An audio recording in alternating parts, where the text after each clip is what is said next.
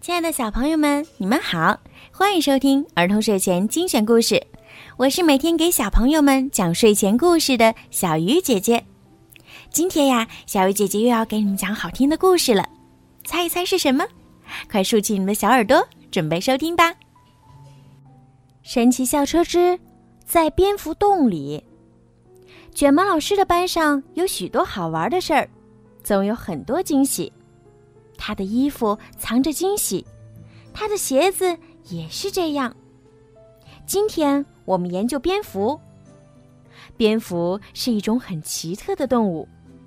卷毛老师说：“蒂姆突然说，我家的房子里有许多蝙蝠。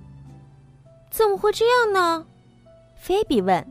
“我们去蒂姆家看看。”卷毛老师说：“我爸爸今天在家。”他能帮我们找到蝙蝠，蒂姆说：“我们来到了蒂姆家，他四处张望，真奇怪，我爸爸今天应该在家的呀，他跑哪儿去了呢？哪有蝙蝠呀？”多洛西问。我们盯着蒂姆家的房子看，果然发现屋顶上有许多蝙蝠。多罗西给我们读道。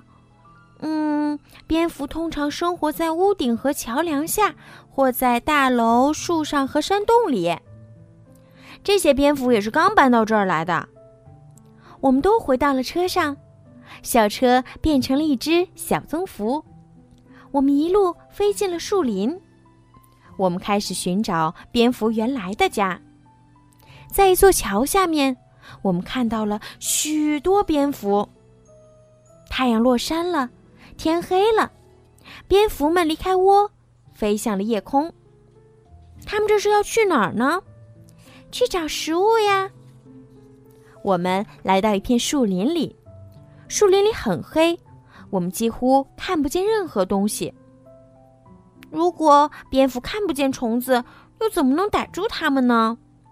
蝙蝠不用眼睛看，它们呀用耳朵听。我们发现了一个洞。这会不会是小棕蝠住过的地方呢？洞看上去有点吓人，我们还是别进去了。阿诺说：“不，我们一定要进去，这可能就是那些小棕蝠的老家。”蒂姆说：“我们最好别打扰蝙蝠，安静，同学们。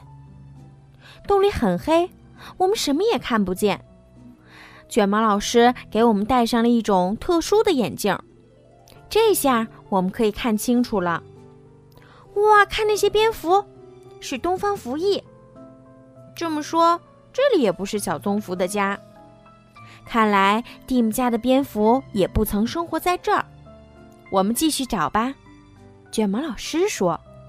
忽然，我们听见了一声巨响，我们循着声音找了过去。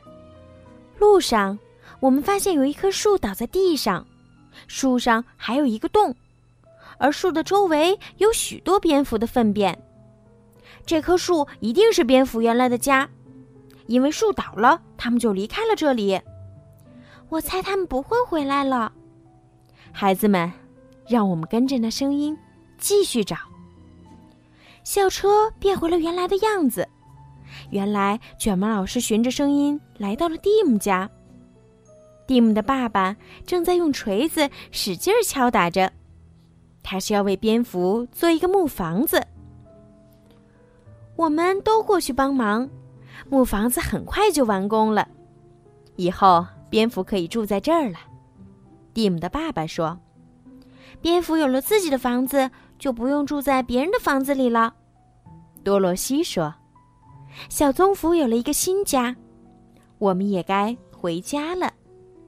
第二天，蒂姆一到学校就开心地说：“帮助蝙蝠很有趣，我们下一次的出行也一定很有趣。”好了，孩子们，今天的故事就讲到这儿了。在今天故事的最后呀，小鱼姐姐要祝每一个小朋友今天晚上都可以做一个好梦。如果你们想听到属于你们自己的专属故事，可以让爸爸妈妈加小鱼姐姐私人微信“猫小鱼”全拼九九来为你们点播。好了，孩子们，晚安。